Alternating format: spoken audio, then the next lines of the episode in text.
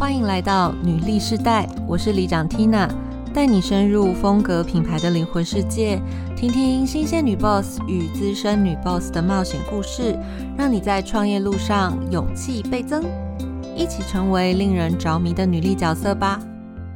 Hello，欢迎收听《女力世代女人创业老实说》，我是里长 Tina。随着小朋友的学校停课，从下学期竟然已经延长到暑假了。想必家里目前有幼儿园或者是国小学童，又要 work from home 在家工作的妈妈们，度过了又幸福又崩溃的一段时间。真的是非常希望有一个线上托儿所的存在。其实我在这个过程里面也会发现，疫情已经改变了台湾的生活以及教育形态。过去其实，在幼儿线上教育的这个部分啊，发展是相对比较慢的，但在这段期间反而成了爸妈的救生圈。线上教育、远距教学已经成为了我们的常态。这一集特别节目呢，我们要访问五岁都要懂的国际观频道主持人 Lara 老师，了解在疫情之下，在教育行业如何应对这场。长期抗战，借他山之石拟定接下来的良策，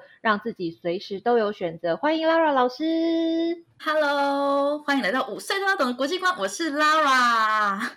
这是我的招牌开场白。呃，我认识的 Lara 老师是一个非常有旺盛好奇心、能量满满的双宝妈咪。其实她自己也有两位，现在是国小的小朋友。他也从二零一九年开始经营 YouTube 频道，还有 Podcast，五岁都要懂的国际观，吸引了很多妈咪粉丝追踪。能不能简单跟我们介绍一下你的节目概念呢？我的节目在 YouTube 跟 Podcast 上面都叫做“五岁都要懂的国际观”。顾名思义嘛，五岁那就是从小朋友只要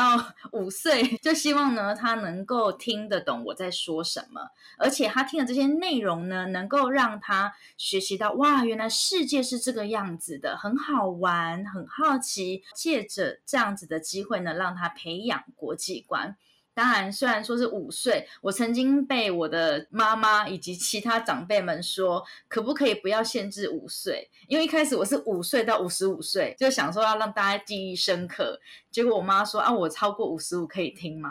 就是从大人到小孩，我觉得我们市面上有非常多的给大人进修跟学习的内容，可是很可惜的，给小朋友就没有。所以我希望透过这样子的方式，能够让小朋友也能够接触跟直接跟真实的生活世界接轨。Lara 老师之前也曾经在俄罗斯啊、日本啊，或者是中国工作过。他是一个非常是有多语言天分的一个人。但是为什么 Lara 老师不选择教儿童俄文啊、儿童德文啊、日文啊，而是选择用儿童国际观这个主题来作为教学？可不可以简单跟我们分享一下你的起心动念？为什么当时会选择儿童国际观来展开这趟创业旅程？通常我们在学习语言呐，尤其是在亚洲学习语言，好像会觉得说我们要把文法学得很好。那我本来从以前在念书的时候，我就是重口说不重 书写的那一群人哦，所以我也不觉得我是一个很适合教语言的老师。这跟我的想法会有点抵触嘛？我都觉得啊，语言就是能沟通就好了。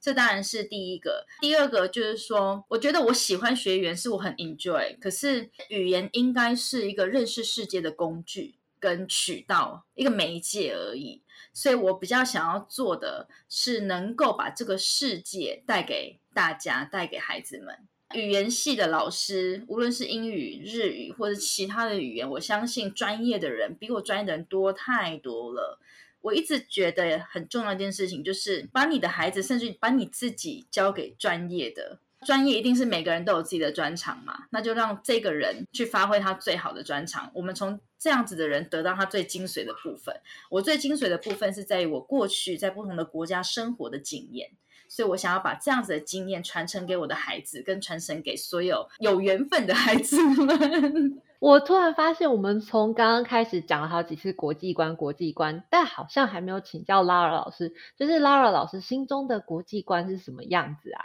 我之前在做演讲的时候，我有举一个例子，就是大家都认识的日本管理学大师大前研一，他给了国际观一个定义。他就说，你必须要知道世界发生了什么事情，并且呢，你能够针对这个事情自己有一套见解，能够去阐释它、去理解、去说明。嗯，我们都知道这才是对，这是国际观没有错。但是要能够产生这样子的思维的模式，你要能够去理解这些事情，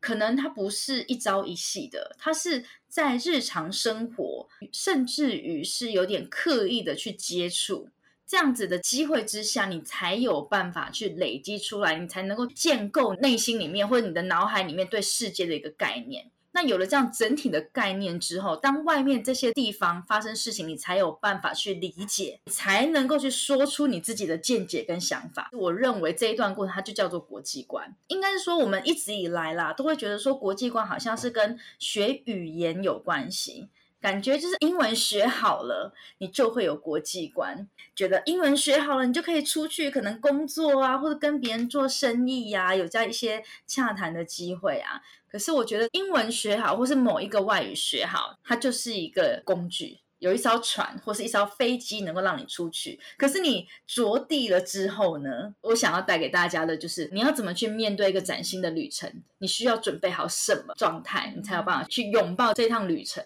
其实它是在一个非常奥妙的空间，就可能你在像刚刚讲，今天可能在东京认识一个新朋友，所以我们就会去。探索他脑袋里面的世界长什么样子。讲到这边呢，我也很想要请教拉尔老师一个问题。比如说我们在讲国际观的话，对我来说也需要从不同人的视角再来看待同一件事情。像你过去待过那么多不同的城市，身边一定有很多不同国籍的好朋友。不知道你对于这些世界各地的妈妈，他们对于儿童教育这个领域，大家是不是有不同的重点，或者是不同的方式？能不能跟我们分享你的观察？前几年在台湾呢，很流行一套书，叫做《美国妈妈教教乐观》好了，以色列妈妈教理财，德国妈妈教规矩，日本妈妈教自律，就什么妈妈教你什么。当时候，身为一个新手妈妈，这套书是一定要有的，就会觉得说啊，每个国家好像。他们对于自己的孩子，或者说这个教育观是有一个比较大的一个特点，所以我从以前也都一直会觉得说啊，德国教育感觉就是比较很基础的，然后很尊重孩子们的这样。也因为有这样子的一种不知道说是迷思，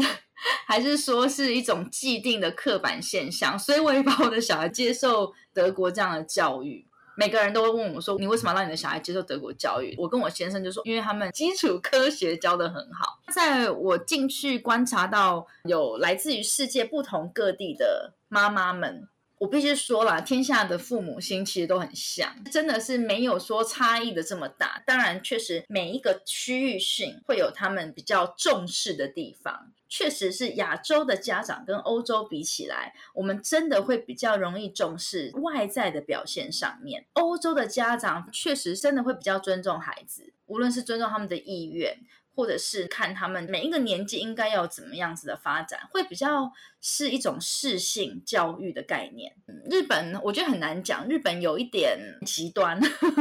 有那种抓的很紧的，也有放的很松的妈妈。所以我觉得不同国籍的妈妈对于小孩子一样的都是很爱，都是希望他们好。只是有些人会放手放得很开，像德国的家长，他们在于孩子面对到一些肢体上的危险的时候，比如说爬高高这样子的行为，比如说在公园玩，他们是真的比较不会去介入。所以我每次跟他们在一起的时候，我都要控制自己内心的激动，就是啊，小孩子快跌倒，小孩子快跌倒，不行不行，忍住忍住，要不然会被他们笑。但是这样子确实培养出来的孩子们的勇气是比较大的，面对挑战是比较可以去愿意去接受的。你刚刚讲到这一点呢，其实我想到我那时候去以色列的时候，就是大家其实也很好奇，就觉得说，哦，为什么以色列能出，比如说出那么多诺贝尔奖得主啊？那他们是怎么教小孩，让小孩那么聪明？后来是有人总结了这个过程，就说他们非常的有批判精神。我们就去问当地的的一些创业者，就问他说，哎，那你们？怎么教小孩？就有问到一个我觉得很特别的事情，他说他们每天回家呢，小朋友从学校回来，他不会问他你今天学了什么，嗯，他是问他你今天问了老师什么问题，鼓励孩子可以多一点提问的文化，这样也养成了他们会很习惯去做思辨这个事情。没错，这个真的是生活中的点滴累积。如果他从小到大，你就让孩子们很习惯的问问题，我觉得我们的孩子都是在幼稚园的时候都会被允许。可是，一旦他的脚踏入九月一号，踏入了教室的那一天，慢慢的，他的自由度就是慢慢的渐缩、渐缩、渐缩、渐缩。没错，我深深可以感受到这个好奇心怎么消失的。是啊，我相信我们每一个大人都有那个历程。你不要看自己，自己都会有一些迷失。当你看到别人的爸爸妈妈跟小孩在互动的时候，你真的可以看到一些影子。我知道拉拉他是一个非常在意小朋友教育的。拉拉老师之前的工作背景其实跟教育也并没有直接关系，对，没有，但确实是跟两个小孩陪伴他们长大的过程，开始越来越喜欢投入在这个领域。是的。前面有提到啊，因为拉尔老师他自己本身有一个节目频道，然后也有在做教学。我知道，其实，在五月中，在台湾疫情指挥中心宣布学校停课不停学的当周呢，拉老师就非常快的做了一个决定，就是要展开为期六周的线上外语儿童绘本故事直播活动。记得当时会用德语啊、俄语啊，还有日语跟小朋友分享。当地的故事，我那时候跟拉拉说：“哦，你真的是妈妈的午餐救星。”对，就大概会有半小时到一小时，小朋友会乖乖的坐在电脑前面，跟其他的小朋友一起很专心的上线上的这个互动故事，这是一个很棒的历程啊！就是让这些小小孩心中可以建立国际观。哎，那你看见这个过程中，尤其是在儿童线上教育这个领域，你有看见哪些市场的变化跟新的机会发生？我觉得对台湾的教育界来说，它是一个非常非常大的断层。我们可以说它是断层，也可以说它是一个突破，就看大家用什么心态去接受它，就是正面或者是一些比较消极的。我个人是会用非常非常正面的方式去看待。其实我从二零一零年吧。我在俄罗斯工作的那一年，我就开始用线上学习。当时我开始学日文，我的日文老师是在台湾找的。我当时是在莫斯科，所以我是用 Skype 上课。后来我在学德文也是这个方式。那天我才在跟我之前的第一个德文老师在讲，他说他永远都记得他那时候刚开始跟我做线上，因为他人在奥地利，然后我回台湾了，我是边喂母乳边上课。就是印象非常非常深刻哦。二零一零年到现在是二零二一年，经过了十年过去，在这场疫情之前，其实台湾的线上学习或者是说远距工作接受度是很低的。有一群人会这么做，可是这群人他们还是算是非常少数的人。我在二零一六年左右，就大概六年前，我开启了我的国际文化教育推广。一开始做，反正就是做兴趣，就做开心的嘛。那一直到了二零一八、二零一九，我开始思考说，哎，我想要把这个东西变成是一个真正的事业。可是因为我教的东西，我除了用不同的语言，四个英、二、日、德、中五个说故事之外，我还因为我个人过去在不同国家的生活经验，所以我来介绍世界各地的文化。要找到这样的老师，其实是比较不容易。有这样背景的人，通常会去选择去做外交官，或者会去做一些国贸这类的。工作比较不会当老师，所以当时候我在想，我要把它变成是事业，那事业一定是要能够 repeat，你要能够复制，你才有办法做事业。如果我一个人只是在消耗我的体力去做课时，我就赚一个小时的费用，那这样子意义不大。当时候我的想法是，好，我要去找老师，然后我要去培训老师，然后去复制一个教学的模式，但是找了两年没有机会。所以后来我想，好，那我就不要去复制我，我把我 copy 起来，变成是用线上的模式，让大家可以用看影片或走线上课。但是在台湾当时候都不能够接受，其实我们在两个月之前，台湾也不太能接受啊。所以我在二零一九年的时候，我就毅然决然，我就去中国。中国那边其实他们很早就开始接受线上的所有的东西。那我之前也在那边住过四五年，在北京跟上海。那我去其实效果也蛮好的。我去了两趟重庆，三趟上海，在那边都有开课，也都是满班，大家也都愿意继续再上课下去。二零二零他们那边就开始疫情爆发了嘛，那这件事情就停了。停了之后，在二零二零年的清明节的时候，台湾这边刚好过完年没有多久，有点担心疫情会起来，所以那次的清明连假，我就想说，哎，让大家都留在家里，有个借口留在家里，所以我就开启了一堂免费的线上课，我们就来介绍世界各地对于死亡的概念，应该说世界各地的清明节这样子的课程。哎，那次算是我正式的在台湾做了第一堂的线上课。结果后来上完了课之后，几乎所有人都报名了。也因为那次的契机，就开始了第一次的线上，然后后来就继续做。那时候的线上，我觉得蛮有趣的，是打破区域的限制。因为我之前有去重庆嘛，也有去上海，所以线上课是有重庆的孩子跟我们台北的孩子一起上课的。那我觉得这是一个很棒的文化交流。到了这一次，刚好是今年那时候五月中说要。停课的时候，当天我马上就决定说好，所有的家长一定会一团乱。我能做的是什么？对我来说，我不需要再花很多的时间去准备，而且我可以让大小的孩子、不同的年纪的孩子都能够同时在一个空间跟时间当中。那当然就是故事了。绘本故事永远是最好的一个媒介。如果说是介绍国家，还会有年龄的区别吗？所以那时候我就马上决定说好，那我要来。讲故事给大家听，而且刚好借着这个机会，让大家用不同的语言听听看故事。So the project 呢，就是停课停多久，我们就讲故事讲多久。那后来就 一直讲讲了六个礼拜这样子。那也因为这次的疫情，所以家长们不管你喜不喜欢，以前人包含我自己也是喜欢人跟人之间的接触，我也喜欢面对面，我很喜欢一起讨论，你看得到我看到得到你的感觉，那我也能够接受线上。可是其实百分之八九十在这个之前的家长或大人是很抗拒的，他会觉得线上课那会效果不好，不划算，对眼睛不好，眼睛视力一定会有问题。可是，其实我我说一句坦白一点的话啦，至少我在路上观察到的情形，或是一些餐厅，我觉得很多的小朋友他们本来就有在接触荧幕，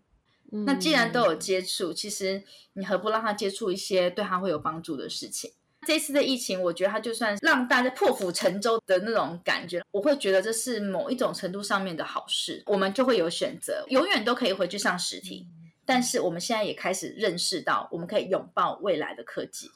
那刚刚其实拉老师在陈述的过程里面呢，也有讲到很多，就是哎，你其实也有尝试到呃，可能重庆啊、上海这些城市去做一些海外市场的拓展。然后其实我还蛮好奇的，因为尤其是你刚刚讲到那个画面，就是说，哎，如果我们可以有很多不同地区的好朋友，就小朋友。或大朋友在同一个线上的这个线上课的场域里面，我觉得那是一个很特别的画面。能不能跟我们说说，就是说，哎，那你在这一个呃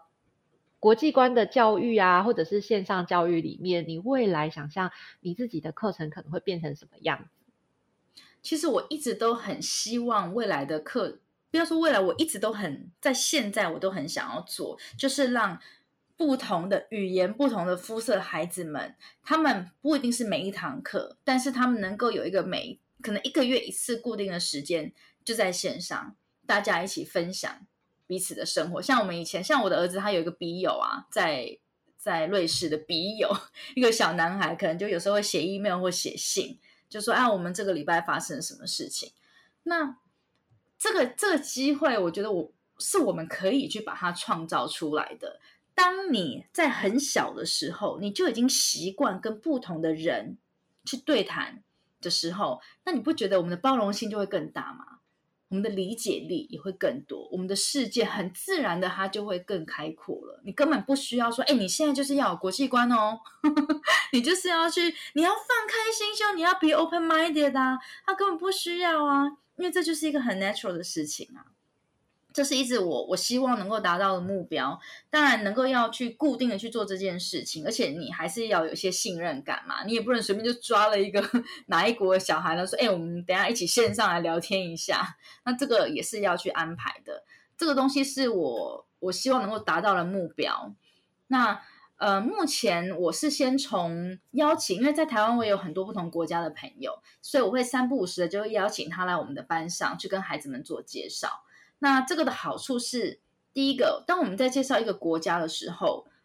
尤其是 Laura 没有去过的国家，我能够尽量用比较没有这么刻板印象的角度跟立场去切入，可是还是有限，毕竟我们就是没有亲眼看到。所以只要我有机会邀请到，我就会像我们之前请过，呃，那个中东的朋友，伊朗的朋友，他是库德族的人。所以他来呢，他就跟我们讲一些库德族的一些，哎，他们平常在家里会做什么？小朋友啊，他们玩的游戏啊，你就会发现，哎，他玩的游戏跟我们小时候也很像，哎，对。然后我们也有去，嗯，我还请了，嗯，从哪里？呃，哥伦比亚，哥伦比亚的朋友来介绍他的国家，然后他也带了很多哥伦比亚的，比如他们的首饰啊，他们自己的那个毛线的包包啊。然后我们上个礼拜呢，还请缅甸的朋友来介绍他的国家。那因为我们的这一班的孩子其实是比较进阶的，所以缅甸发生的目前发生的这个军事政变，其实我在之前的课堂里面有跟孩子们提过。那这一次直接由缅甸的人来来分享他自己身为一个缅甸人他的感觉是什么？我觉得这个是一个很很重要的事情。对我觉得这样子。这样子的模式，让不要不要让课本永远好像是很课本，跟现实是两件事情。我们学的东西本来就是我们的生活，它本来就是应该要结合在一起的。哦，谢谢拉老师介绍。我觉得我刚刚在你的陈述过程里面有越来越了解，呃，拉尔老师的国际观讲的是什么事情？因为我发现可以在你的课上面认识非常多不同国家的朋友。听起来是很棒的一件事。对啊，对啊，我就很喜欢邀请不同的人来，而且他们从小就可以知道不是标准的英文口音。对对对，所以不用害怕讲英文，对吗？没错，我就是希望他们知道说没有关系，本来就不是美国人嘛，我本来就不是英国人，但是重点是你讲的他们听得懂，他们讲的你也听得懂，这就是沟通。我知道 Laura 老师呢，其实除了在做儿童国际观这件事情之外，他还有另外一间公司专门在做俄罗斯的进口贸易。包含刚刚有提到他自己本身也是双宝妈的身份，可以想见平常的工作时间，还有包含在家庭里面需要付出的时间是非常非常多的。但是我知道你还是非常努力的在想办法调整自己的生活状态，包含我有看到你在 Facebook 上面跳非洲舞的这个练习，很有活力，我就很好奇啊，就是你要怎么样在那么多重的身份下，可以快速的调整自己，让自己。保持最佳状态。我们都是人嘛，而且我们都是妈妈，是女人。其实崩溃的时刻是非常的多的，但是崩溃完之后，我都还是一直抱着很感恩的心。哎，我觉得这个四个字听起来好像有点那种老派吗？真心是这样觉得。尤其是在这两个月，这两个月可能是我非常非常忙碌的时候。应该说是我最忙碌的一次暑假，包含就是孩子在家，我们完全不能够出门，所有的本来线下的课，包含我下个礼拜开始会有的夏令营，全部都改成线上。那为了让孩子跟家长也还是拥有很好的体验，就必须要想出更多的东西，去研究更多的游戏，找一些素材啊，来让他们做。再加上我的贸易的那个部分，最近也是比较多。按照一般的人的想法，我可能会完全没有时间做自己的事情，包含说刚刚有提到非洲舞啊，或者跳 Zoom 吧然后晚上学 Bachata。但我觉得好处就是因为现在都换成线上啦，所以我都不用开车出门学，我就省了非常多的交通的时间。身为一个妈妈、老师、创业者等等等公司的负责人。我们还是要做一些能够让自己放松跟 relax。如果说我们一直处于很紧绷的状态，其实做一些决定或是我们情绪，它会蛮不好的。我不喝酒嘛，所以我没有办法用小酌的方式让自己放松。我觉得最放松就是我工作到半夜，可能已经很累，我还是要看一集 Netflix 上面的一个什么影片，就有为了我自己的 me time 时间跳这个舞，是因为其实我们长期在电脑前面工作，肩颈都很酸痛，也非常的僵硬，所以我需要运动，能够让我自己的身体跟精神都得到发泄。本来就有在跳尊吧，非洲舞最近加上去是因为刚好我也在介绍非洲。所以我希望说，哎，借由非洲，我可以更加的认识这个文化。那在我介绍孩子们非洲的时候，我好像又可以讲的稍微又更理解他们的灵魂了。那因为这些东西就变成是我的生活跟我的工作全部都做一个结合，然后又是我喜欢的音乐。我觉得大家要找到一个自己能够去融合的地方，这是一个很棒的事情。就永远不要忘记自我的存在。自己是重要的，我必须很正面的去看待所有的困难。这两个月就是忙到昏头，可是我每天晚上我都告诉我自己说，我要感谢我现在有这个机会，因为我知道在这个时间点，真的很多人的工作跟收入受到了很大的影响。我在这个时间点还有更多得到收入的机会，我还能够不毛起来做吗？当然要感恩呐，有问题解决就是。代表有事做嘛，有事做才有可能有收入啊，所以我就是一直感恩再感恩。无论你的生活跟工作有多么的忙碌，一定要给自己留一个小小段的时间是属于你的 me time，你可以自己自由的做选择，就会有一种哇，在一整天的忙碌过程里面有好好的善待自己的那种感受，就会好很多。对，像我这个 me time 还会被我小孩笑，他们隔天早上就会发现，他说妈妈。你不是要减肥，为什么你还偷吃饼干？他们看到饼，垃圾桶里面有饼干袋，或者是他可能睡觉睡到一半出来，我里晚上在上一个 bachata 的跳舞的课，那因为拉丁就比较 sexy，他们就会说妈妈你那动作很奇怪，然后就开始学我，然后就很夸张的跳舞，我就说这就是我喜欢的音乐啊，这就是我的，你知道你们可以运动，我也需要运动啊，所以他们也很尊重我的选择。刚刚其实有提到，现在暑假这一段时间啊，算是拉老师非常忙的时候，你的夏令营也改成线上了。如果现在听众朋友还想要多了解你的课程资讯，还会有什么样的机会啊？如果大家对于国际观的学习有兴趣的话，可以到 FB 的粉专，名称叫做 Lara 的多语绘本世界，打 Lara L A R A 多语绘本。基本上我的线上课，它算是一个常态的课。拜六的早上跟晚上，它有线上课；拜五的下午也会有给五到八岁的小朋友的线上课。非常非常欢迎爸爸妈妈一起共学。我本来的家长群里面的家长向心力都很够，大家都是一起在学习，一起在进步。最近新的晚上线上课很有趣，就是爸爸们也很认真的在回答问题，而且还会抢答。然后我就说：“你们不要回答，给小孩回答。”很乖，有没有？太融入了，也很认真学习，很认真学，而且还会查字典，就赶快查一下手机的资讯。我觉得这是一个很棒的一种互动。七月十九号还有一个人类历史文明进步史的夏令营。那在这边就要祝福 Lara 的事业还可以像最近这两个月一样持续的红红火火，让世界各地的孩子都能在你的课堂相遇。如果你喜欢这期节目呢，也欢迎你追踪订阅我们的频道，也也不要忘记追踪五岁都要懂的国际观，还有 Lara 老师的多语绘本世界。如果你喜欢今天的分享记得给我们五星好评你的鼓励就是我们的最大动力也请推荐给你身边的好朋友与我们一起在空中相会。我们会分享女性在创业路上所经历的酸甜苦辣让你搞懂比努力更重要的真能力一起梦想变现。记得追踪订阅我们哦拜拜。拜拜拜拜。